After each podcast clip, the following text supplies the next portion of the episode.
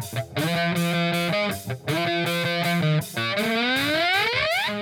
following podcast is scheduled for one fall with no time limit.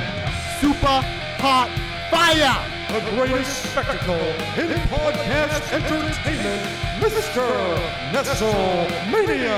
That was literally verbal diarrhea. I'm setting the bar awfully low. Titus O'Neil keeps running directly into that bar. Get him off my TV, get him off my TV. You make me very angry. The man who has a better IQ than you, the awe-inspiring JC. You should go work for WWE because you'd be so up far on Vince's butt. No. Oh, you are such a suck-up. You defend everything, all the bad moves they make. This is the Jabberknocker Podcast.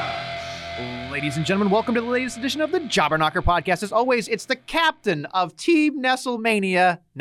Alongside the ride is, of course, my cohort in Team Nestlemania, JC. The true team captain, Nestlemania, it's J motherfucking C, baby. Oh, boy. No, look, so I think I would be the captain of our team, although I think that maybe we would have to be a Jericho, KO kind of co-captain to make sure that our Survivor Series team would... Yeah, because I feel like the boys wouldn't completely fall in line if one of us was the leader. I think we'd need like the light and dark thing. I think you're a good cop, I'm a bad cop. I think definitely. Sometimes. I do go babyface every once in like a blue moon, but that is what it is. Anyway, you had Halloween. Did you enjoy your Halloween? Yeah, I actually I saw our boy Billy. Okay. I went actually golfing. Oh, that's right. That's right. It was supposed to be outside, but I went stimulating. But then I actually met Billy up later for like a drink.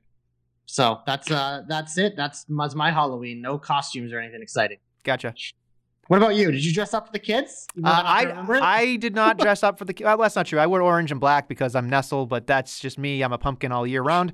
Go Gardner. My kids, however, my wife found them night before Christmas onesies. Ooh. So they were Jack and Sally. They had all sorts of stuff. So they were very cute, very cute. They were also Batman and Batgirl, too, throughout the day, but that's just me. Anyway, let's get into the crux of the show. Apparently, they're shining this week that we've seen, but it's going to be hard to find. It's like digging for gold. Well, always in the shine, Mandy Rose, but we're not talking about that. But yeah, I'm going to start, actually, with the only theme that I really enjoyed from Raw, because you know what it is, Nestlemania. It's the motherfucking Hurt Business. They continue to, like, everything they do, even if it's not the best thing they've done, it's still the best thing on the show for me because I just love them as a group. They look good. They sound good. They're tough. They're strong. They're a unit. They're together.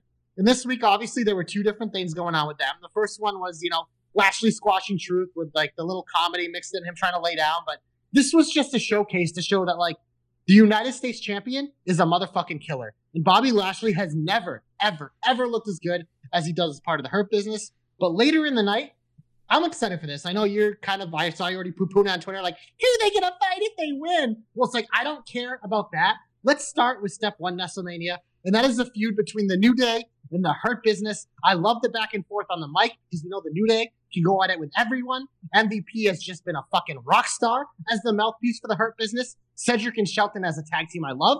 Two guys that I absolutely love, and having them together and knowing that they're probably going to win those titles at some point, that excites me. They do pick up the surprise win. Once again, it's like, oh, you only crown number one contenders by having them pin the champions, blah, blah, blah. But whatever. They did have the thing that made sense where MVP brought up once again that the Hurt Business eradicated Retribution, and that's why they're cashing in the title match. So I like that it made sense in the storyline. And like I said, anytime these guys are on TV, I'm enjoying. So there's my only shine from Raw. How can you say they eradicated Retribution? They're still around. Are they though? Has Retribution won a match yet? No. No, but they're still a threat. They beat up somebody. Oh yeah, they beat up Ricochet. Great. They're going for the Raw mid undercard. Great. Good job, Retribution. How the money took 5 guys to beat up Mr. Pew Pew Pew. Congratulations, you fucking losers. Sorry, it's true. I will say this much: the Twitter Retribution, as you put it out the video of him talking about giving them shitty names so they know how I feel. I was sold on that. That stuff right there. Put it on TV. Which should be on TV. Absolutely. I think if you're not following WWE social or following the hacker on, I believe on Twitter, whatever the message I think is called, That stuff is so much better than the shit they're putting on television, folks. I mean, the fact that he said he was going to give these people shitty masks and shitty names so they had to wear something like he did and act out he did and get made fun of to understand his line of logic, I thought that was just extraordinary and would have sent me into, yeah, let's do this, because whatever we're getting on Raw, as you said, just isn't clicking. I'm sure there's more method to their madness, especially with who they beat up this week, but oof. I mean, oof, oof. But anyway, back to the good of the Hurt Business. Bobby Lashley, the one thing I did have flashbacks of was when Bobby Lashley was talking about, or on SmackDown as well as Sami Zayn, who hosted Talking Smack this week. Yeah, Bobby's exactly. Sisters? It's exactly where I was going. Bobby Lashley and his sisters getting, you know, beaten up on, or at least verbally, by Sami Zayn, like, or the boot camp match and all that bullshit we had to go through, and I wanted to fucking vomit. All that bullshit. But obviously we have different things now, it seems, with the United States and the... Listen, I will say this much. Sami Zayn, out of any champion on SmackDown, will get my shine here because he at least made me care and say, well, the Intercontinental Championship is for a lot of different continents and different countries. I'm a man of many countries versus the United States. Ha! They're only United States champion. Who cares about them? You know, like, the fact that he's trying to be a bigger heel than the other monster heel I was in for. Not that I'm thinking that the Hurt Business is eventually going to be a babyface. Maybe they will, maybe they won't. But man, Sami Zayn's on another plane of existence. And you probably haven't watched Talking Smack. I had enough time to watch Talking Smack. Ooh. It was hysterical. Go back. If you have like 25 minutes, and if you love Sami Zayn and KO, they kick Kayla out and host the show. And the Street Profits go apeshit when they fucking like, they see, oh, KO! Like they lose their shit. They love it. And KO and Sammy, because Kayla dresses up as Sammy for Halloween, and Sammy gets so upset. It's awesome. It's a great show. It was a good show. And I'll make a deal with you, Nestlemania. Yeah. I'll watch that if you promise to watch Walter Dragunov. I will try to. I've heard very good things. That's about 25 to a half hour total. Okay. Too, so I've heard good things. Also, very much, the other thing, too, that you'll enjoy is we'll talk about later, I'm sure. The Mysterio family was on there as well. So it was it got serious and it got funny, then it got serious and funny. It was really good stuff, so. So you said we're going to talk about that later. Why not right now? Because when I'm looking at SmackDown, oh boy, you know, Raw and SmackDown this week were not great. Like I said, I don't really have much else on Raw. We can get back to that because there's probably something that you want to talk about that I think was good. But on SmackDown, for me, like, this is a storyline that continues to, no matter whether it's good or bad, it has my attention. Like, if I told someone that, you know, you have to watch something this week that actually like had an impact or something that like, when I'm watching it, I don't know what's going to come next, and I'm actually glued to the television. It's this shit. Like, it continues to be this shit. It is so ridiculous and out there, and just I don't know how it's gone on this long, because I remember like every single week I was like, how can this keep going? And eventually I finally bought in because I'm like, you know what? This is just good. It's an actual storyline.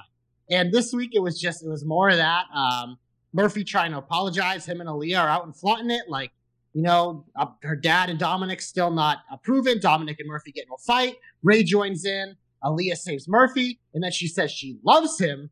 And they start making out. But the star of this segment, he didn't even have to do that much, was Seth Rollins. Because when they cut to him with that smile on his face, it was like, we've all been there with Seth Rollins being like, you know, you might be out with some friends. And then it's just like, two, they're kind of going like, is it going to happen? It kind of doesn't make sense. And you see, you're just like, oh shit, it's actually happening. And so just like, that was the best thing of the week for me on SmackDown, was just that short little thing with Seth Rollins. Was just, he has been out of this world lately in this feud. He has taken a backseat because it's been so much Murphy and Mysterios, but like his contributions have been chef kiss, mint. I have to say, when I was watching this, a lot went through my mind. A lot. A lot, right? So the whole like, here's the other nugget that I thought was interesting about this entire thing. If you heard backstage with the robotic Aalyah, she said, well, my mom's coming around. And I was like, oh, no. Oh, no. The moms always come around first. Yes. So that's telling, right? Like, they threw that nugget in there for a reason, which means Angie's coming back, which means it's going to be Angie and Aalyah with Buddy.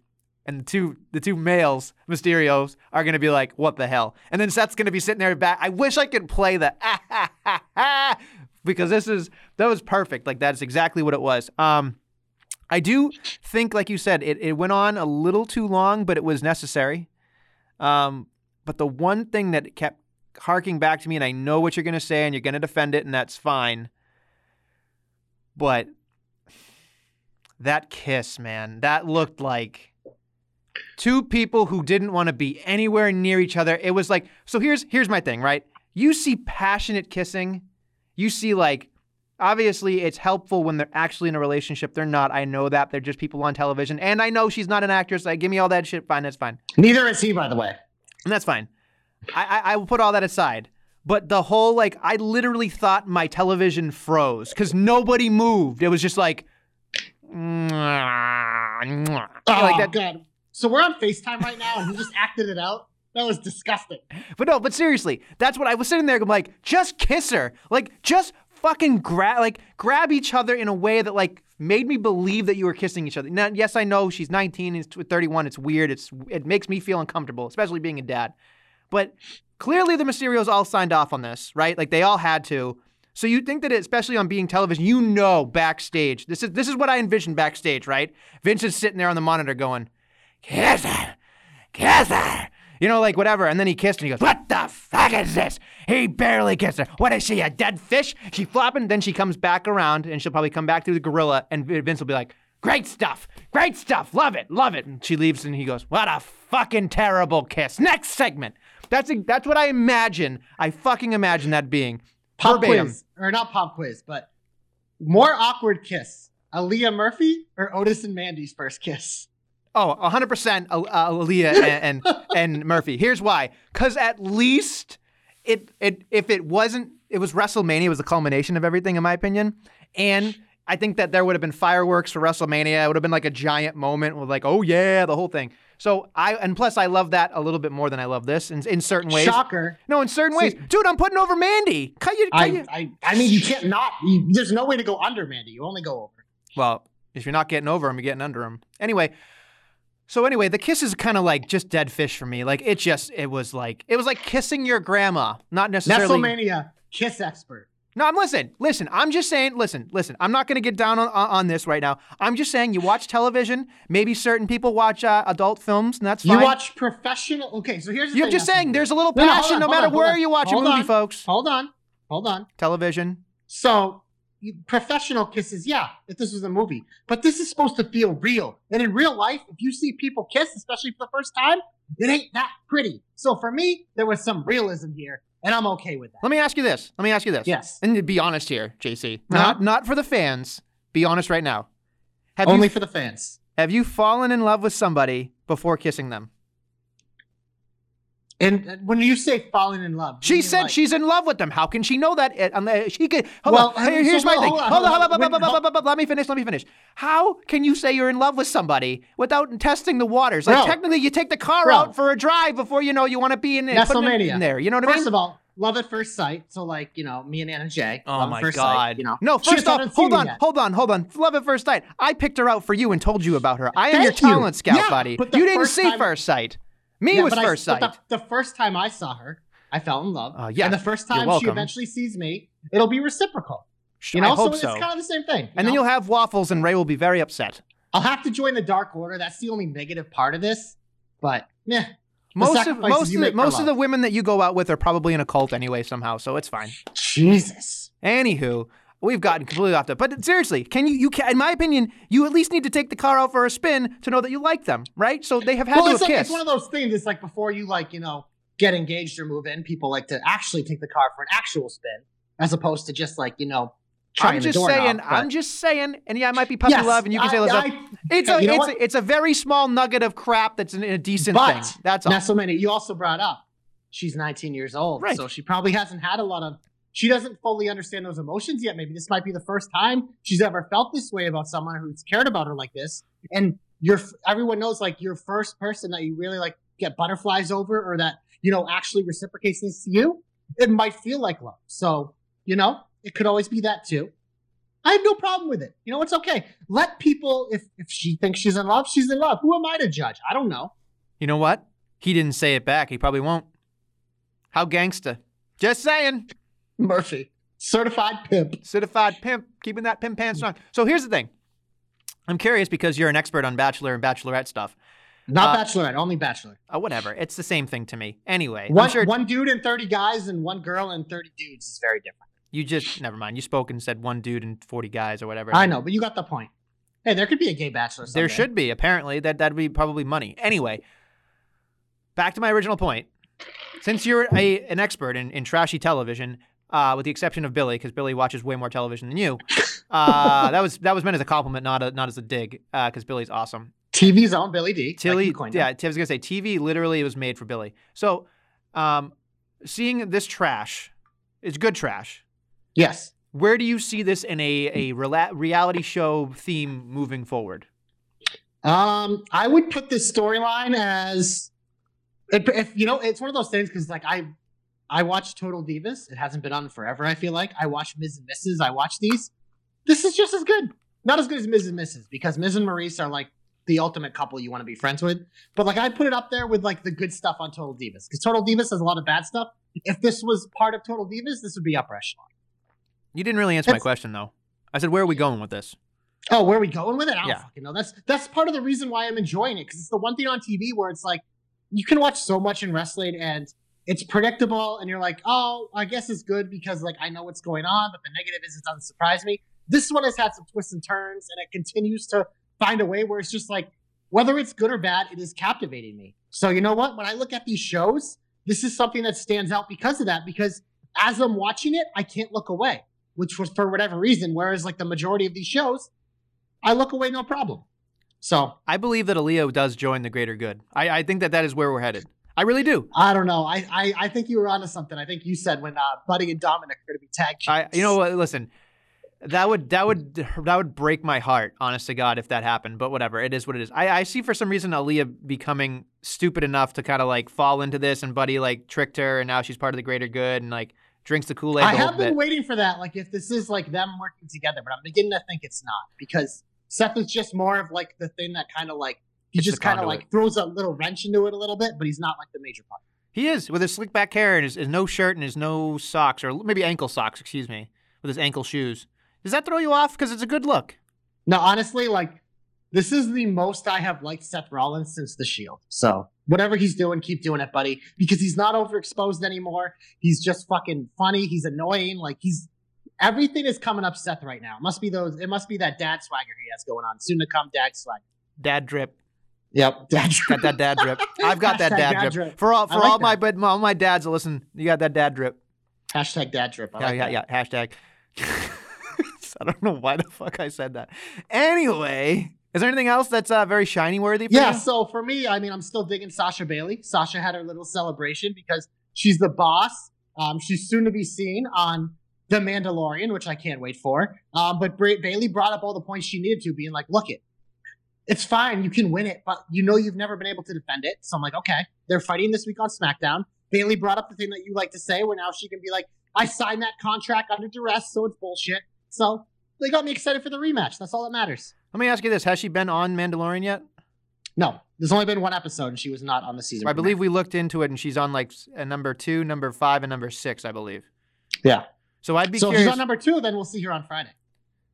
So I'd be curious to see if she loses on Friday then, because then it's like, oh, she's on the Mandalorian, did some press. No, bro. No. Okay. She ain't. I would think that'll be a schmoz, but because they're going to want to push this to beyond Survivor Series. But I think she will successfully defend it this time. I hope so. It's time.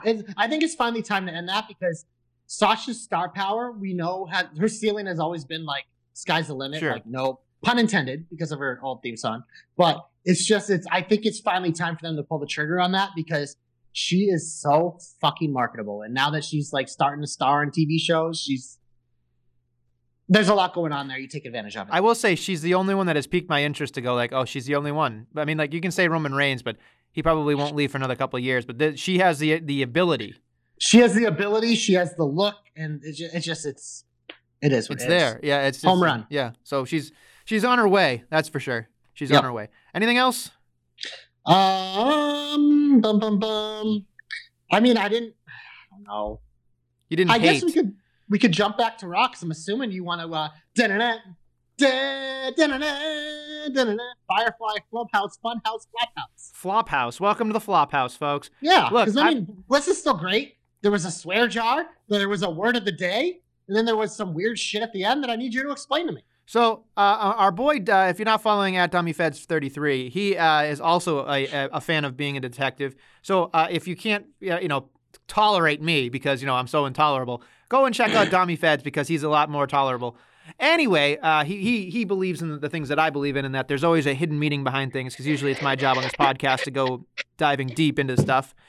Look, I enjoyed it. I thought it was really, really great. There's a lot going on there, and I got to say, I was interested. It kept me interested because Randy Orton is now the object of three different people, and it's an interesting dynamic that I have yet to see if I've seen it. It's been a long time. It's been a while, yeah. And I think that that's cool because I think it's different, and knowing that I foresee – if you look at it, we'll get into the Firefly Funhouse in a second, but if you look at it from a standpoint of this, JC, you look at it like this way. You have your generic rematch, Mac showing off his terrible Scottish charisma, and then, no one's going to beat Randy Orton but me mentality. Then you have the Fiend who just wants to come out and play and probably screw you over mental-wise. And then because he burned the house down. Exactly. There's a long-term theme there. So we have a short-term and a long-term, and then we could have an extremely long-term or extremely short-term Miz, depending on how and when it happens, which is interesting to me because I do believe there is going to be some type of crescendo here where I don't necessarily think The Fiend is interested in the championship, right? So The Fiend doesn't care about that. The Fiend cares about... it's weird because I know he obviously the biggest motivation is always going to be revenge on Orton, but we always see it. The Fiend's always talking about bring this baby home. Obviously, it was the Universal title, but it's now changed to the WWE title. So, even though, I know the internet and, all, the smart marks out there be like, oh, he doesn't care. He does. But in this one, it's a twofer. And you know what, Nestlemania? We all love twofers, even The Fiend. I'm just saying, go with me on this. Okay. The Mac is clearly motivated by being WWE champion. The Miz is motivated by WWE champion. I just don't think that The Fiend is also strategically worried about the title as much as he is about trying to hurt Randy Orton because of what he did. So I think that that's kind of what the lurking is here, where we're going to get a match with Mac. The Fiend is going to get involved afterwards. And it's all going to be tied together in somehow, some way, where the Mac can't get it done. The Fiend comes out, scares the shit out of Randy, and then somehow something happens and the Miz wins and cashes in. I think that's where we're headed somewhere. How and when that occurs, I don't know. It could happen at Survivor Series, as you predicted last week. I don't know, but... let's say hope, because I had the Miz cashing in on Roman Reigns, if you remember correctly. That's true. I'm sorry. So, but yes, I do expect... that Orton-Reigns match screams schmoz and Fiend and Miz and everyone, so I don't think that's going to be the peak, but I think that's going to be a very big moment as on this hill that we're climbing. Absolutely. So anyway, we get into the Firefly Funhouse. And they talk about Abby swearing, because she never swears, and she swore twice, which 25 cent. By the way, in the middle of the Firefly Funhouse, they cut to the crowd watching. That fucking pissed me off in so many ways, because there's no crowd. It's just monitors watching a monitor. But that's beside the point. So we get to the Firefly Funhouse, and they talk about the three most destructive letters in WWE. And he said, P-I-G... And of course, no, it's RKO. The reason for The Fiend, which was really what we were talking about, I think, in the thread. It is a absolute nice tie-in, as we've talked about, how we didn't, nobody, including the boys, the brothers Quinn, the twin Quins, went to... Twin Quins. They went to WrestleMania, and they had to watch that worm on the canvas main event. That was rough for them. So having this crap sandwich spun into a way that's actually, edible into the Firefly Funhouse, basically becoming The Fiend, which is why this whole thing happened. Abby is upset. It makes a lot of sense. So I'm in on that. I'm definitely in on that. There's a lot of little things in there that are awesome. And then it kind of ends with Alexa Bliss asking, Bray, can you help me with a magic trick? And she, if you look closely, he puts the heel, not the hurt glove, over... Mm-hmm.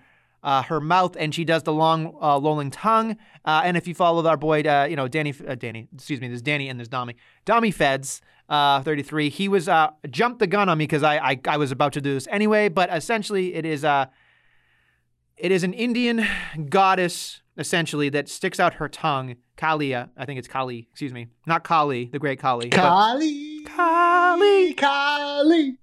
Anyway. I did some more research after what Dom put out, but she says she's back in the day she uses the tongue as a weapon. She's also very much a horrible monster that uses sexuality and brutality together, which essentially sounds like my kind of girl. I was gonna say I think that's where Bliss is headed, especially with the eyes and the Nikki promo.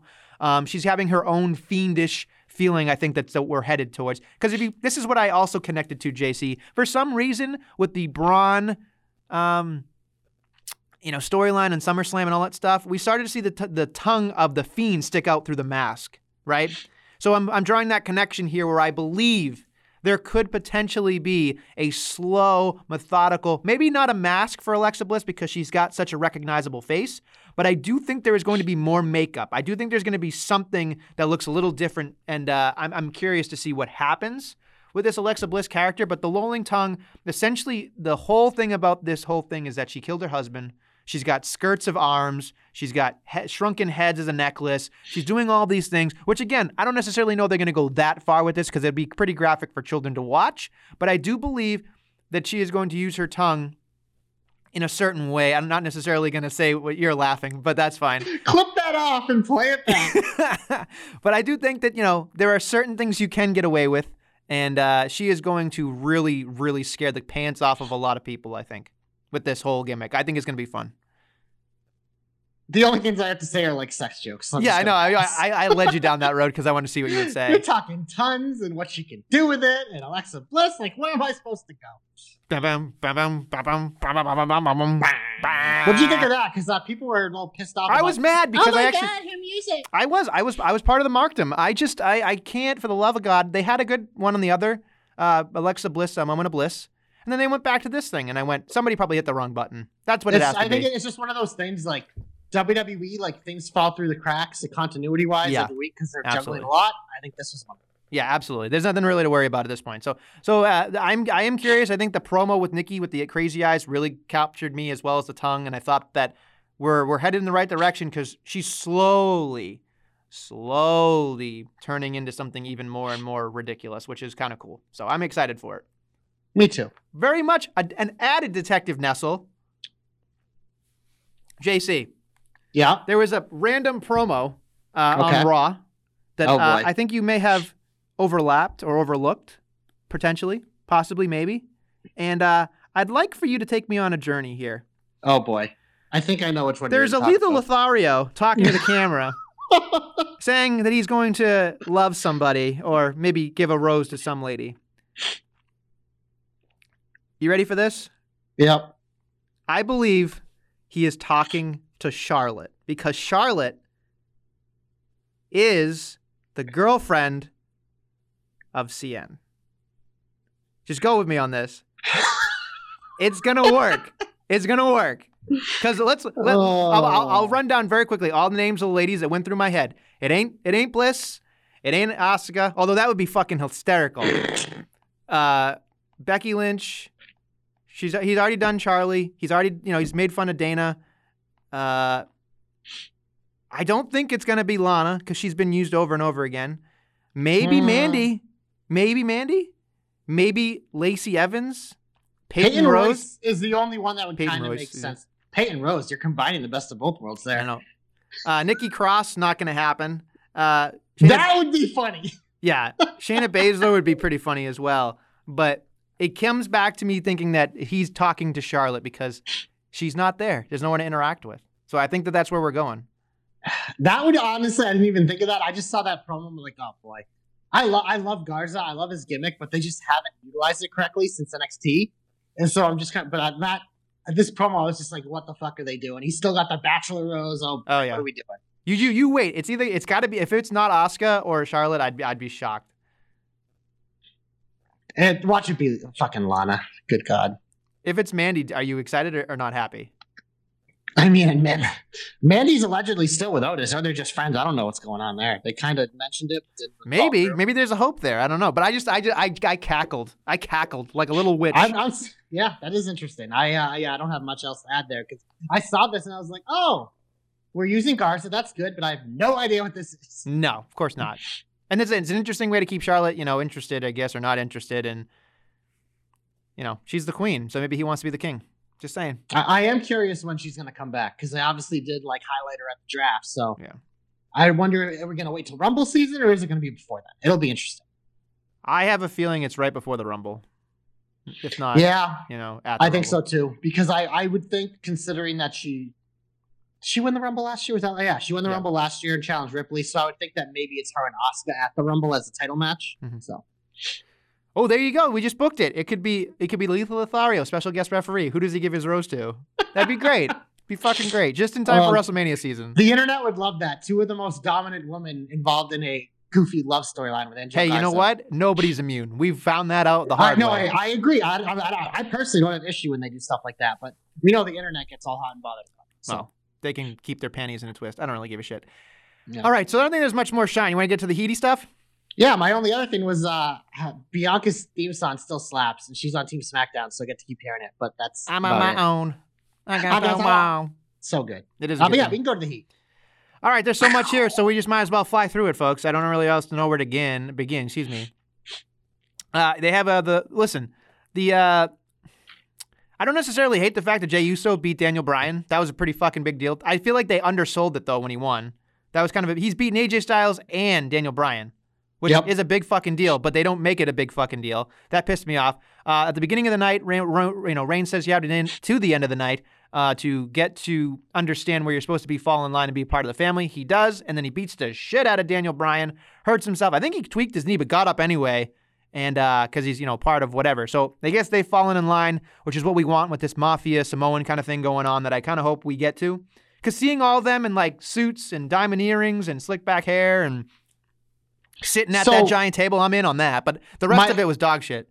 My only question for you is this, because I'm obviously on board with it too. I want it, and we're actually going to get to more about the heel Usos in my hope. But we obviously go from the opening segment, like where he refuses to admit defeat, blah, blah, blah, and all that, to him just turning after the match on D. Bryan. What, for me, like the only thing that didn't click completely is like, okay, what's changed in this hour and a half window that made him go from one polar opposite end to the other? Like, what was... Was there a moment that I missed, like, in that match where it's like I should have been, like, keen to, like, oh, that made it, like, did you pick up anything of that? Because for me, it just felt like it was just like, oh, yeah, we're just going to flip the switch now. I thought what it was it was a poorly communicated thing. However, what it was for me was when Roman Reigns came down in the middle of the match. Yeah. I started watching the match. I think that's probably what they'll say. They'll try to sell you on that. I don't believe it. I don't know if that's enough. It's hair-thin logic at the best. But... I think that they're going to just play on the fact that they're going to try to explain it next week in some, ass backwards kind of thing, and it's not going to be good enough. So for me, I'm looking at it like, okay, Jey Uso is going to probably be on Team Raw. I'm sorry, Team SmackDown. He is on Team SmackDown. Right, and so he's probably not going to lose that spot. But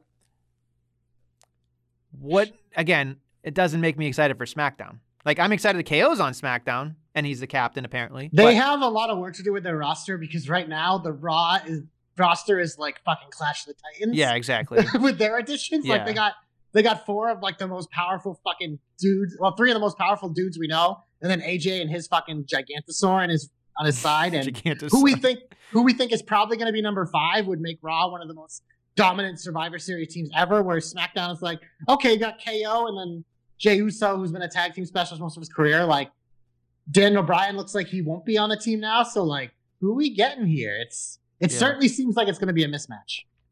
I would not think that Fox would allow the SmackDown team to lose, so I bet SmackDown wins anyway. But I don't know. I feel like Team Raw has won the Survivor Series men's match like 99% of the time. Like SmackDown will win some of the other ones. Like Reigns will probably win by DQ or some bullshit like that. Like I bet you they do have the Street Profits go over, whether it's New Day or the Hurt Business. I think Sasha will beat Asuka. And then Zayn, I think Lashley will probably beat Zayn, but who knows with the 5-on-5 Raw and SmackDown women's, because we barely know the SmackDown roster, but I have a feeling like the Raw men, like it should just be domination.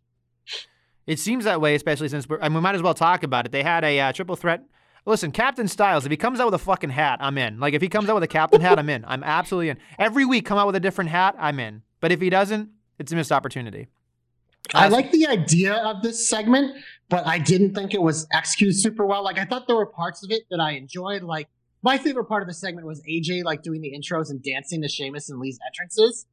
But I thought those three guys probably didn't do their best job in the promo, really I felt it was kind of uncomfortable. And then Braun comes out, and we all know with Braun, less talking, more killing is better. There was a lot of both in this. So, like, I like Braun Smash, but there was too much of Braun being like, blah, blah, like, I want to be a team, blah. I don't know. It's just like the kumbaya shit. Like, obviously it broke down, but this segment just, it didn't hit all the notes for me. And that's why I couldn't really put it in check. That's fine. And I don't necessarily like it or hate it, but every time Keith Lee opens his mouth, I'm done.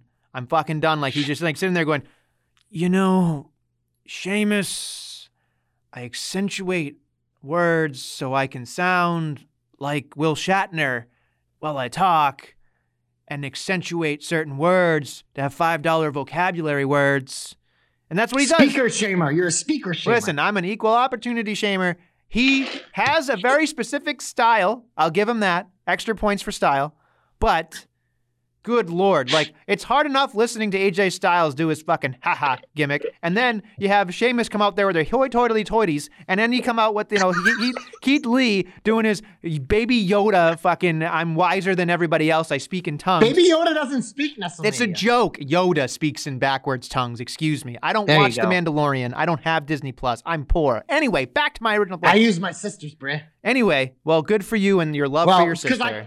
I pay for everything else, so okay. This is the one thing she pays for. Anyway, the knocker does not condone this at all. Anyway, going back to what I was saying, then on the cherry on top, they add Brah, who comes in and verbal diarrhea everywhere, and at the very end, he just goes, oh, I don't get paid to talk. And in my head, I'm like, then why the fuck did you talk?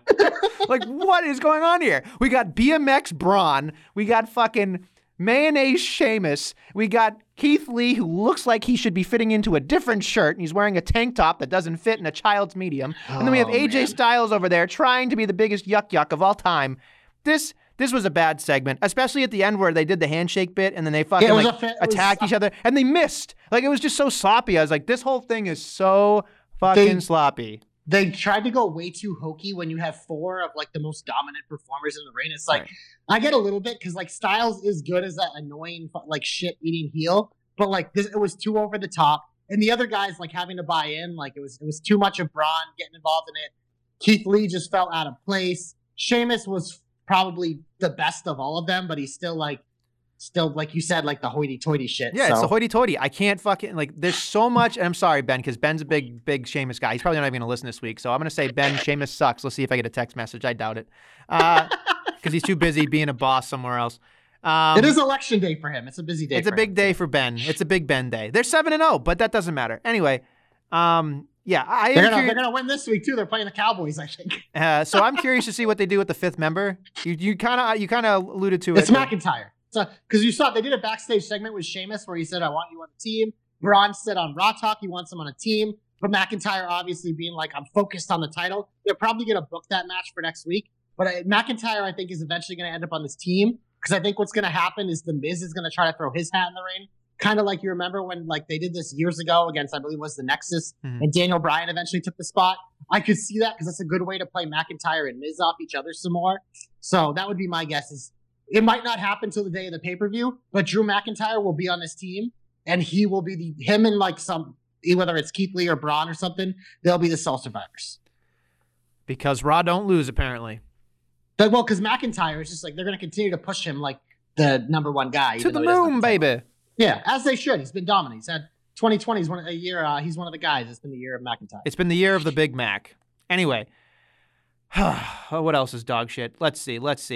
Ziggler lost to a stunner KO. Who gives a shit? I don't really care about that match. You already talked about your girl Bianca, so I'm not going to get into that. Oh! We forgot to talk about this. Lars. Sorry. I just saw this in my notes. We got to talk about this. We're both like, it's weird to say like, oh, we're Lars guys because obviously there's the off the field shit that people whatever. But in terms of on TV, like the way Lars has been, like I think both of us are in on this type of character. And, like, his dominant because he does bring something different to the table. But part of it for me of why I liked him so much was because the motherfucker never talked. Mm-hmm. In WWE, I know why they do this. You got to build depth in your characters. And I agree for 99% of the time. But I don't need to have an attempt to try to feel bad for Lars and explain to why he is how he is because he was bullied, so he became a bully shit. Like, I don't care with him yet. Maybe someday when this gets stale. But, like, he's still so new to us because, like, his original push never really happened because of the injury. So now this is really our like first time of like Lars getting like the fucking rocket ship treatment. But man, like him talking and I'm like, why does he sound intelligent? He's not supposed to sound intelligent. Oh, it's just, I know, like you can go off on this, but it was just, to me, it was just like the one reason that I really liked his on-screen character so far was because he just beat people up and they ruined it. Yep. For me, it was the voice. Like, I know what he sounds like. I would prefer he doesn't talk. Yep. And the other thing that you kind of harped on a little bit, but I want to dig deeper into is he talked about this thing about the people picking on him. And he cried. Now, look, if you're trying to make him a babyface, if you're trying to give him sympathy, I'm all for it. That's what I mean. It was so weird. So the fact, and it's just like, and then my cries turned into smiles and their laughter turned into horror. And it's just like, I know he's trying very hard, but here's the other thing too that a lot of people don't necessarily think about. Having a sit-down interview with a very, very bright set is not menacing, especially when he's the same size, if probably a little bit smaller than Corey Graves, which is why they were sitting. Corey Graves tried to do the best he could with his flinching and nervous acting and all that other stuff. But let me ask you this, JC. This is where I would paint a picture for me. If I was in charge of doing this promo, I would have Corey Graves throughout the night, off commentary, trying to get an interview with the freak, right? You don't have a sit-down interview with him because it seems like an agreeable thing. If he's a monster, or monsters don't agree with certain things. Also, you look in the deepest, darkest corners of the arena or the Thunderdome. You don't sit down in a bright lit set. Imagine in the boiler room having that thing and you just see him in partly dark and stuff. Then you add the mystique to him. You add colors and layers to him that he necessarily doesn't have right now, because right now we make a joke about certain things, but I like him. I think that there's definitely a possibility to it. They're just doing them dirty. They are. Yep. And I think that you have to protect somebody like that who has so many tarnishes and kind of warts, no pun intended, like when you look or you hear or you see something about him specifically. And honestly, he's going to get made fun of for a lot of different reasons, but they're not making fun of him for the reasons people are making fun of him for. Yeah. They're just saying like, they're trying to give him something in a backstory, which I understand, but that's fabricated. It's not authentic. He should just be like, you know, people make fun of me on Twitter. You know, like I make decisions in life that they don't necessarily agree with. Then you can get into something specific that might ring true with people if you want to make him a babyface later. But right now, say three words. Grab Corey Graves and say, I'll break you and give you another concussion. That's all you got to say. That's it. But this whole thing like bummed me out because I was sitting there going, this is funny from a comedy standpoint, but I shouldn't be laughing. Like I want him to succeed. I think he can succeed, but they are like, who's the freak that shows up in a fucking polo? You know what I mean? Like, come on, like you can't do that. Yeah, that was number one for me. If I was in charge, like you said, I wouldn't do it. But number two, like Corey Graves would have been the last person I'd have do this. Like if you're going to have someone like that do it, have Michael Cole do it, because we know Michael Cole can easily be scared of this giant. Or maybe it's like a sit down with like Kayla and she's really freaked out. You know what I mean? But like having Graves do it, it was just like, it's not benefiting Lars. And the whole point of doing this promo is to benefit Lars and to put him on a different level. But I think you took two giant steps backward in this promo.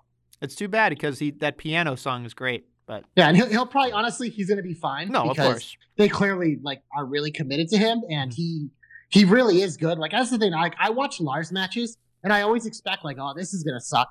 And then whether they're short or a little longer, I go, that was actually pretty good. Yeah. Guy knows what he's doing between the ropes, so. Sure. And again, we make a joke about the Lars bar and the whole thing, but we actually like, it's like a discount Braun feeling. Like you want to see this dude just smash somebody. It's like, a different type of Braun. Yeah. It's a different type. Cause we both of us enjoy the big guys beating people up. You know, it's fun. Yeah. So very quickly, Carmella does another, as we call it, a vague book promo where nobody really gives a shit. It was just, I'll show you why I'm untouchable. That's great. Nobody cares. Move on. The Street Profits didn't go after the New Day, which I thought was a missed opportunity. Big missed opportunity. They're probably saving it, but still, I agree. And then, of course, Street Profits beat the people that are the only in the tag division there, as JC probably will allude to later in his hope. And I think that's pretty much it that we have on SmackDown, or Shitdown, however you feel about it. Hello, I am Elias. Oh, boy.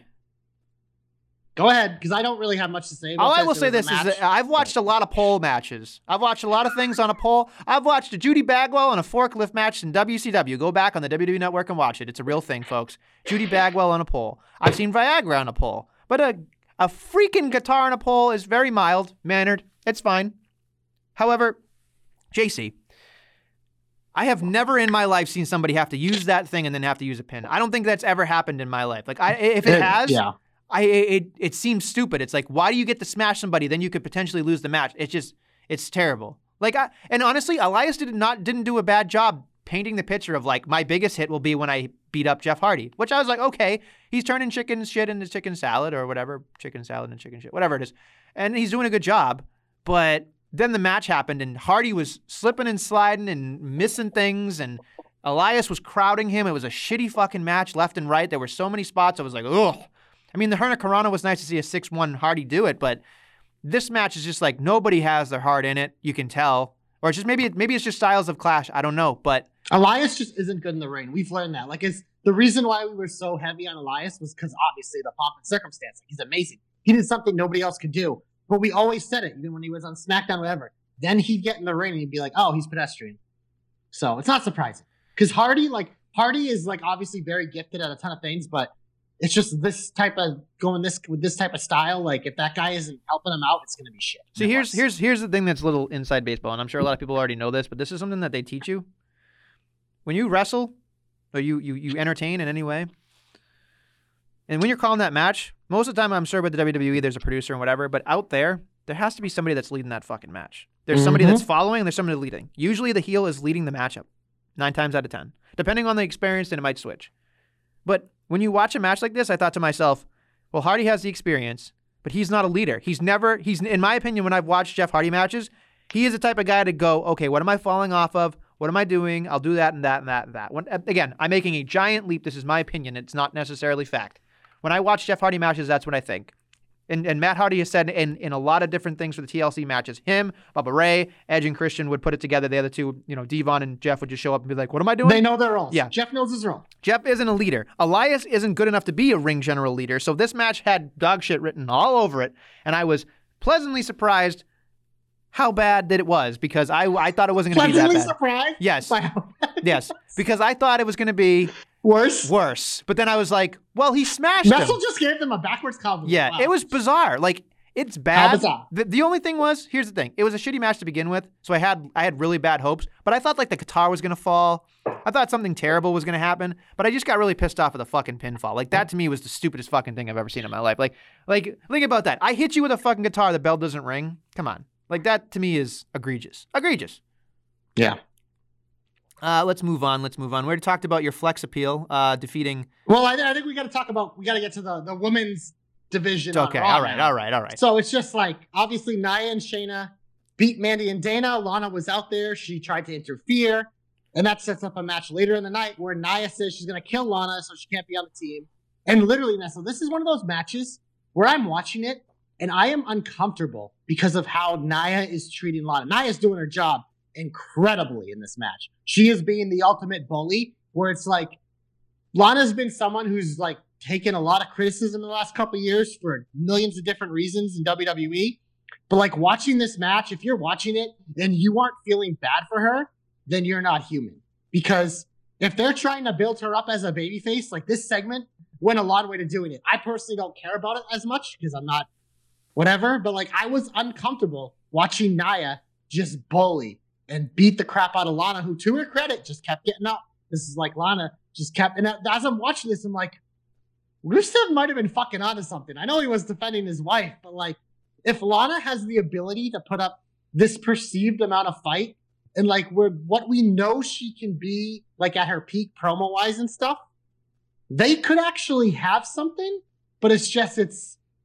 I don't know. I'm not bought into it. And of course, we eventually got the table spot, which you thought I saw on Twitter that it wasn't going to happen. And Ray told you, not so fast, in the words of Lee Corso, because you eventually did get it. But I was uncomfortable watching this. And I think that's exactly how they wanted me to feel. Listen, I'm a big Nia fan. So you know what? I'm not like most people. The only one. I know she's not like most girls. You're not like most fans. It's true. I'm not like most people. I love Nia Jax. I think her and Shayna Baszler have done an amazing job so far with their promos. Oh, Shayna's great. Yeah. I think they're great. Nia was very good in this match. Yeah, it was. The match was because it was like literally just over the cusp of a jobber alert. But it, well, it was just a beatdown. It wasn't even really a match. No. Lana was a jobber alert. I'm talking about the tag match. It was almost a jobber alert. Yeah. It was 3.5 minutes. So I would, there is a grace period there. I could have called them jobbers, but based on your love for Mandy, I did not. So that's because it's over 3 minutes, Bray. I'm just saying. I'm just telling you what I see. Don't be capping. Stop trying to cap. Cap, as in Jeffrey. You don't know what capping means? Capping is what the kids say now. Like, don't be capping. What the hell is that? Think of how I'm saying. I'm telling you to don't be capping. So don't cap, bro. Don't be negative? Essentially. Yeah, don't be capping. Listen, I'm not going to have time to look it up on Urban Dictionary. You're going to have to tell me. Try to be hip, Nestlemania, for once in your life. Please. If I was hip, I'd break it. I mean, that's exactly how I'd feel. I'd break my hip. All right? Let's move on. That is true. That's it. I'm getting old. That is, wow. Anyway. I got nothing else. Okay, well, the Lucha, we was going to say Lucha House Party, but that you don't like talking about them. I think we're good. I think we should move on to something else. Because I think Glorious! You are my only hope. Do you have yours ready or do you want me to go? Go ahead. I'll think of something. So I'm looking at it. We obviously complain all the time about the the tag team divisions, not having any depth, blah, blah, blah. And it's just like there's only a few teams. But once I saw what happened with Jey Uso on Friday, it got me thinking. It's like Street Profits got Zaglorious, I believe, who's on SmackDown, and Nakazaro for potential opponents. There might be others, but they aren't really up there to like really be relevant. So it's like what I'm thinking of, like the Street Profits are just going to keep running through these teams. I'm like, what's the next big feud they could have where it's like, okay, this is a main event caliber feud. And it is the heel Usos. Whenever Jimmy's available to come back, the Street Profits versus a heel Usos feud would be super hot fire. It would probably be the best tag team feud in WWE since the New Day and Usos. Amazing feud, which lasted forever and culminated at the Hell in a Cell for one of the better Hell in a Cell matches we've ever seen. But man, I am all in on that because the Street Profits are so good. They're so good in the ring, out of the ring, around the ring, everything about the Street Profits. You talk about 2020 tag teams, and we're going to have it on Jabberknocker.com soon. PWI's doing their top 100. We're doing our Jabberknocker top 10 November 2019 and November 2020. You know the Street Profits are going to be high on that list, deservedly so. But them and the heel Usos, man, that gives me all the feels because if you're a long-time listener to this program, you know I love tag team wrestling. There's a lot of tag teams I love, and I love these guys. I love the Street Profits. I love the Usos. But there's something about having the heel Usos, because that's when we really started to appreciate the Usos, was when they finally turned them heel, and they started doing those promos, day one-ish, the Uso Penitentiary. So once eventually Jimmy comes back, and they're ready to go, SmackDown could have a main event feud between two tag teams. So you know what? I want this. Maybe they save it for WrestleMania. I think that'd be awesome, because it'd give tag team wrestling the, like, top of the card treatment they deserve with these two teams. It'll be a hell of a match and a hell of a feud. So that's my hope. Make it happen, WWE. Hashtag JC knows. Hashtag JC's hopes come true. Well, we'll see. We'll see. We'll see. Good job, Nestlemania. We'll see. My hope is something that I thought about very much is Retribution. Like, I've sit here and you shit on them earlier talking about how they literally have now done nothing. So here's the thing. You love your boy, Ricochet. Mm-hmm. I'm thinking to myself, I would like to see Ricochet. They almost went after Tucker. And in my head, I'm like, oh God, is Tucker going to win? They did go after Tucker. No. But I mean, like, they didn't really go after Tucker the way they went after your boy. So I was thinking to myself, if you look closely, you got to think about this. The Ricochet said no to the Hurt Business. He got out of the Hurt Business, as you said, with his I've got the vapors fall sell, and which was great. And then so he does that. And then, I'm thinking to myself, okay, he has that logic, that lineage with his boy Mustafa Ali. I think Ricochet, as much as a superhero, I'd like to see a little bit of edge with him. I want to see Retribution get Ricochet. I think that would be good because otherwise, is Ricochet going to take on five guys every week? I hope not. You know what I mean? I mean, I don't know. I hope not. Because then it'd just be a 5-on-1 situation, which nobody wants 5 people on one, right? That'd be a new definition of pew, pew, pew. There'd be a lot of pee, pee, pee, pew, pew, pew, and all that stuff. There. Just saying, it's a lot of stuff. It's 5 guys, burgers and fries. It's a lot. But it's all right. Listen, so I think that eventually it didn't work with the Hurt Business, especially if he doesn't like the Hurt Business. I think there's logic there too, where I think that Ricochet's literally done nothing. Like, in the last, 6 months. I think the only thing he actually had of merit was that he took on Brock Lesnar before the pandemic, which was cool. Yeah, ever since then, he's done nothing. 2019 was the year of Ricochet. He had the most wins in WWE. But this year was just kind of like he had started off hot with that feud. But since then, they've just kind of been like, we don't really know what to do with you, so we're just going to have you lose top stars all year. So I think that there's a lot of positives with that guy, and I think that there needs to be something with Retribution, especially if they act a certain way on Twitter. And they have all these people that they supposedly have. Like, that's the other thing, too, is he talks about all these people that they have, and they don't use them. I would love to see them just kind of, not like the NWO where everybody is in the fucking Retribution, but, like, I think that having Mustafa Ali talk, Ricochet doesn't talk very well. It's good to put him in there. I think that there's a lot of positives you can have here because he has, I think honestly, going forward, maybe not right now, but Retribution eventually will become big baby faces, I think. I really do believe that. I think that big's a strong word, but okay, I can see him going baby face. Moderate, spicy, moderate, not extra spicy, not mid-card. Super hot, but maybe spicy. Okay? Spicy baby faces. Okay? Un poco caliente. Sure, don't speak Spanish, but it sounds good. It means a little hot. Okay, un poco. Is that one? There you go. Yeah, there you go. Oh no, sorry, un poquito. Poquito. I'm sorry. I don't spend enough Spanish. I apologize to anybody that speaks Spanish. I'm not very good at it. Anyway, that's my hope. I hope that Ricochet joins Retribution and maybe they get something going here. Because honestly, we're treading water and we're treading real hard. Well, don't call it a comeback. He's been here for years. That's my comeback. Is my boy Ricochet. He got drafted high in the draft. Just kind of did nothing. But this week, he answered a challenge from Tucker. And as you would like to say on Twitter, Nestle, jobber alert. Ali was out there watching, and you know what? I will say this for this. A Ricochet-Ali feud, I think, would be a lot of fun because these two guys in the ring would put on a fucking show, but I think it's going to be like, maybe Ricochet is just the faction killer. He won his feud against the Hurt Business. He's probably going to win his feud against Retribution. I don't think he's going to join him. I think they realized, they looked at it and they're like, Retribution lost to the Hurt Business. Ricochet is done with the Hurt Business. Ali and Ricochet obviously have a lot of history as friends, so Ali can do some good promo work in selling the match, and hopefully Ricochet keeps his mouth shut. But in the ring, this match will be super hot fire, so I think that's what they're going for. But it's just, it's not great for Retribution, in my opinion, because Nothing's good for them. But it's good for Ricochet, so he gets my comeback. All right, now we're getting into, of course, your comeback? My comeback, which is better than your comeback. It's not true. TJ, I want you to sit down. I want you to make sure that you're listening. I'm giving my comeback to NXT. Not specifically the whole show, but we will talk more about Halloween Havoc in a moment. I loved the segment with Oney Lorcan and, Birch and Pat McAfee. How you doing? Keep it moving. I love that. Which makes me feel like he's making fun of Enzo. I know he's not, but it made me feel like he was.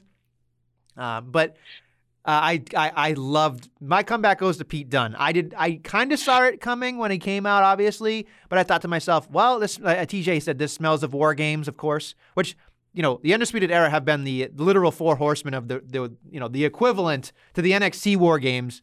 They will be in literally everything, it seems, when it comes to War Games. So this one makes the most logical sense to me because a lot of these other times have been like thrown together. This is the first time I've actually went and thought, the War Games is necessary for something like this. So Triple H has done a great job with it. Pete Dunne and having, the 1-2 punch, those are legit badasses. And then Pat McAfee is the mouthpiece, makes perfect sense against the beaten up Undisputed Era, who kind of are babyfaces in this aspect. They're 100% babyfaces now. And right? Kyle O'Reilly, by the way. Kyle O'Reilly's the biggest babyface in the world. Oh my God. Kyle O'Reilly, I can't speak enough of this man. I'm not going to give him the curse, but I just will say that he's somebody on Twitter that if you're not following, you should follow. That's all. So my comeback goes to the one and only Pete Dunne. And look at that.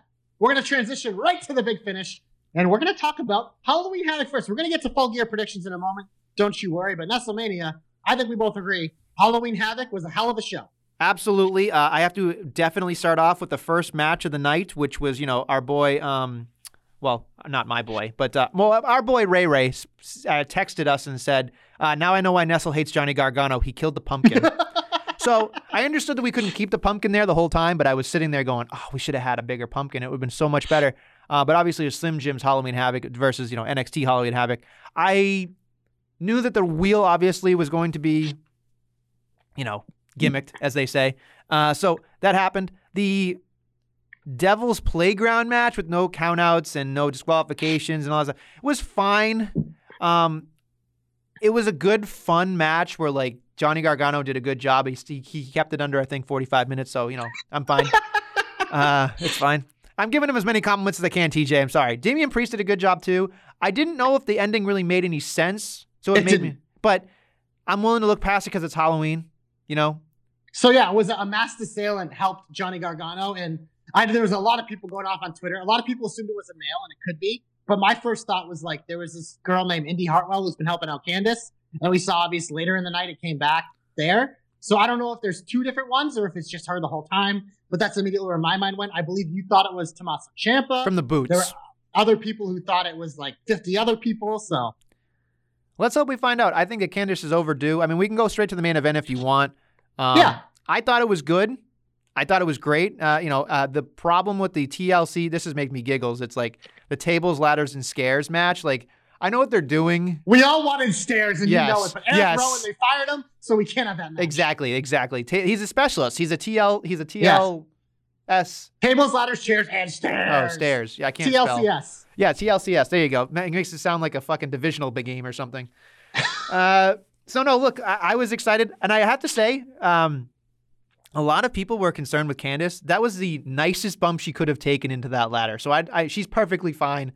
If I had to guess, because when you guys were freaking out over it, oh my God. Dr. Nestle. I'm telling you right now, stitch it up. Put some ice on it. Ice up. Yeah. Ice up. She's fine. Ice up, son. She's fine. So listen. EO won though, and that's all that matters because EO is a fucking superstar. You want to talk about superstars? We're going to go to Rhea Ripley versus Raquel Gonzalez. I'm telling you right now, JC, I did not know I was going to enjoy this match, but I did. I did very much. Raquel Gonzalez has star written all over. She's taken Nestle to new heights. I know Rhea Ripley will be a megastar. Like, we know that. Planet Flafluga shot to the fucking moon. But Raquel Gonzalez, Vince is going to look at her and go, yes, she's like Tamina, but with talent.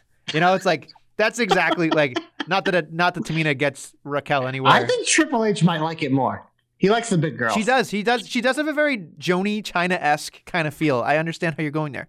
But I just got to say, I got to give a special shout out. She almost got my comeback, but I thought that Pete Dunne had a better day. So that's why Pete Dunne got it. We are burying the lead, though, because my favorite thing of the night was to the moon, Cameron Grimes and Dexter Lumis. And I don't remember the name of the match. I know you had me read it 3 times. The Haunted House of Terror. But it was like, there was more than that. It was like the Haunted Horrors House of something. Or whatever. I'm reading what it says on WWE.com. It's okay. The Haunted House of Terror match. Fucking awesome. I loved every moment of it. Cameron Grimes, like, this guy is a fucking rock star in terms of selling this shit. Because when you're in a feud with Dexter Lumis, like, he's so cool because he doesn't do anything. He doesn't say anything. He's just creepy. So you needed, for this match to work, you needed an opponent that could literally carry the entire match when he's by himself on screen, 99% of it. And Cameron Grimes fucking knocked it out of the park. Like, if I gave my comeback to an NXT person this week to go with you, it would have been Cameron Grimes because this guy's a fucking stud. He continues to sell me more and more. A guy that we couldn't stand WrestleMania. I have 180'd on him more than anyone in my entire life. This match was so much fucking fun. I will watch it again and again and again. I did appreciate the fact that he kept calling, Mr. Regal, Mr. Regal. I don't know where to go, Mr. Regal. No, you come with me, Mr. Regal. It was a little too much slapstick eventually. I didn't like the, I understand what they were doing, but it was very like Randy Orton and Bray Wyatt House of Horrors kind of thing. But they added the horror movie aspect of it with the creepy people, which actually jump scared me a couple of times. I'm like, oh, okay, they got some legit scary people. Yep. And then it obviously came back into the Capitol Wrestling Center, which, again, made it look pretty great with the background and the woods and the whole deal and the people, like, coming out of the ground. Like, I bought in, and I thought it was great. Honestly, I don't necessarily think it's the best. It's not going to – I think somebody in the thread said it, and we should probably add this if we haven't already to the Knocker Awards, best cinematic matches. Yeah, I think so. What TJ and I decided, here's a little tease, is that I think we're going to split up our best match category to – best wrestling match and best cinematic match, just because there are so many this year. And like when we get into debates between these types of matches and actual match, they feel like two different things. So I think for 1 year only, at least, it'll be broken up into two different ones. I believe that is correct. And then, of course, nobody cares about Phantasma and whatever else went on there. So that's moving on. Nobody fucking cares. Nobody cares. Real Cruiserweight champion is finally wrestling again, NXT UK. Speaking of NXT UK, like I mentioned earlier, Walter and Dragunov, that match, if you are a wrestling fan, you have to watch it.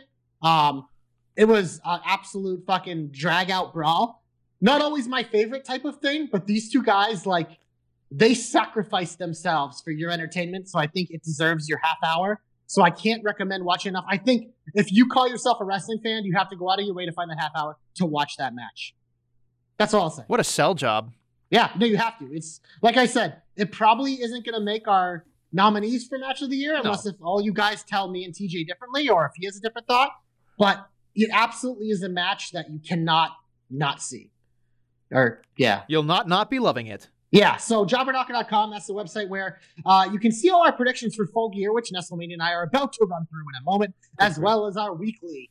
Here we go. You ready for this? We got Impact on Tuesdays. On Wednesdays, we got NXT and AEW. On Thursdays, will be NXT UK coming soon. Obviously, we talked about earlier the PWI is doing their top 100 tag teams this month.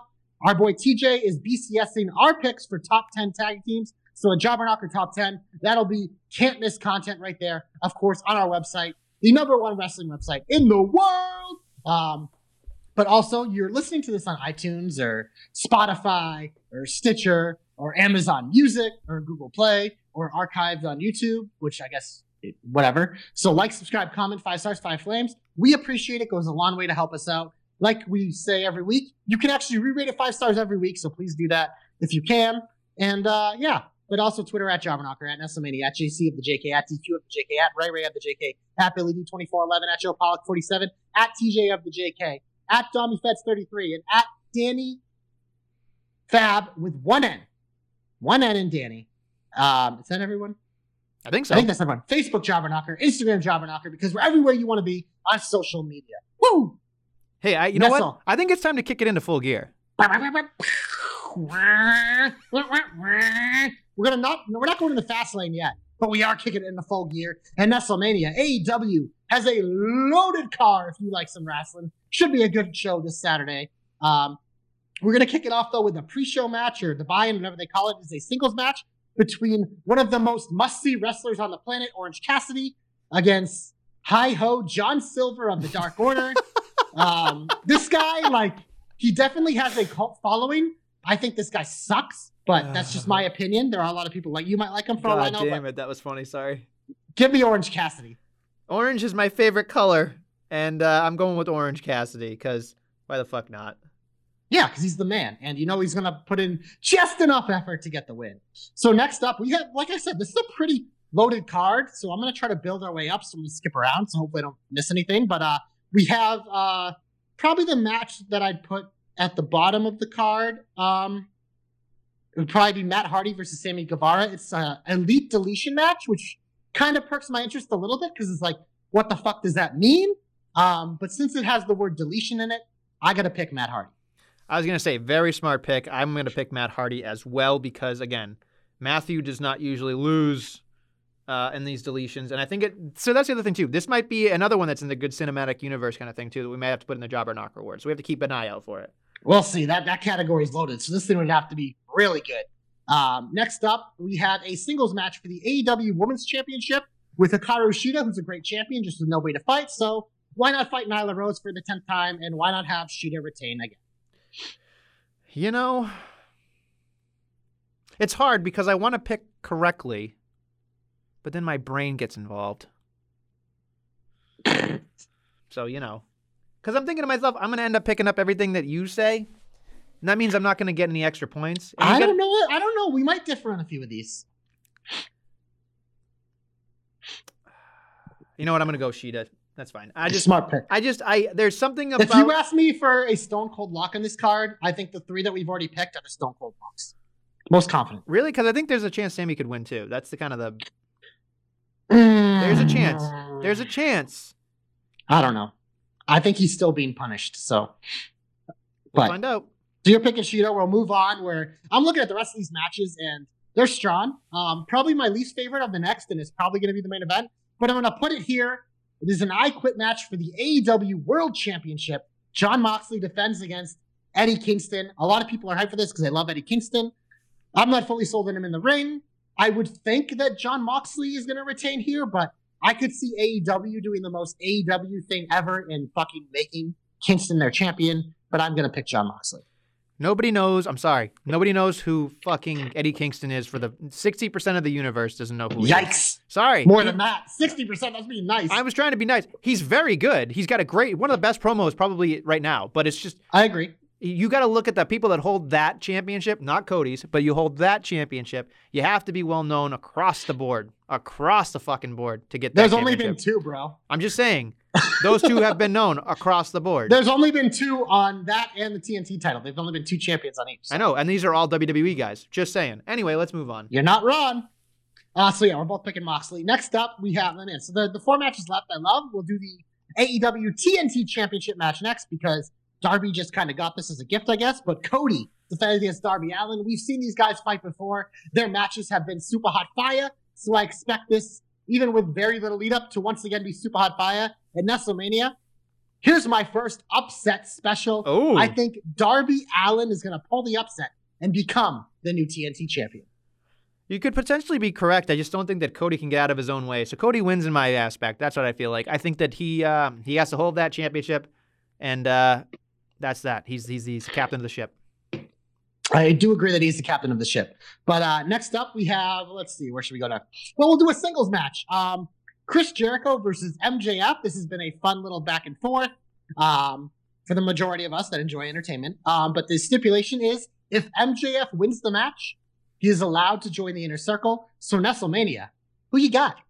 I think that Maxwell Jacob Friedman is going to pull off the upset here. I think that Chris Jericho is in put over people that need it mood. And I think that when Chris is motivated, called him Chris like I know him, and I think that's going to happen. I think that, MJF is a star. He's been a star forever. He's just needed the right kind of thing. I don't necessarily know if they're going to pull the trigger and have the Inner Circle turn on Jericho right away. I don't think that's going to happen. I think they're going to try to smooth this out a little bit later. But well, considering half the Inner Circle hates him. So yeah, that's true. He has to fight Santana and Sammy on Wednesday. So yeah, that's true. But I see that being a schmoz as well. So we'll see. So yeah, I am also going to pick MJF, but the reason why this is so interesting for me is MJF has his cohort Wardlow, who's been very loyal to him. But if MJF gets in the Inner Circle, is he going to have to ditch Wardlow? So that's also another interesting thing to think about, but I do think MJF gets the win because this storyline is far from over. Absolutely, and I think Wardlow's going to be a big babyface. He's going to be a Brian Cage babyface because they don't have enough of those. Next up, we have two of the most anticipated wrestling matches in a long time. I am going to start with the number one contender match. It is the finals of the AEW World Championship Eliminator Tournament. The winner receives a future AEW World Championship match. It is Hangman Adam Page and Kenny Omega. Nestlemania, I'm going with the cleaner, but I think this match is also going to be super hot fire. I think that they know each other very well. They definitely are giving to the right people, and I think that Omega, it is now time to clean sweep that Moxley under the rug. Yes. I think it is time. Moxley's kind of had a rough go of it when it's come to either challengers or himself with COVID and whatever in the pandemic. He's done the best he could, but I think the cleaner needs to fucking happen. I think that it is time. He's not necessarily, and in my opinion, 70% of the universe know who Kenny Omega is, but, He's a guy that should have got a much bigger push when they initially started AEW to show how amazing he really is. To a lot of people who weren't familiar with it, it took him a while, but I think they're finally doing it. He has the grandiose entrance now, which I think it's like, that just screams like, this is your next champion. And, Moxley, he's a people's champion, but without the people. So it doesn't make sense. So get the cleaner in there. He picks up the win. Nestlemania. Next up, we're going to go to #MyMainEvent because this is one of the most hyped matches for me of all time. Because it is, these two teams have been feuding with each other for years. 4 years before anybody even thought it would be possible. And it is a tag team match for the AEW World Tag Team Championship. If AEW had balls, this would main event the show. If the Young Bucks lose, they're going full Cody. They're never going to challenge for the World Tag Team Championships again. Does that mean, Nestlemania, that you're going to pick the Young Bucks? I'm so fucking fed up with this EVP not challenging for shit stuff again. Like, when I heard that, I went,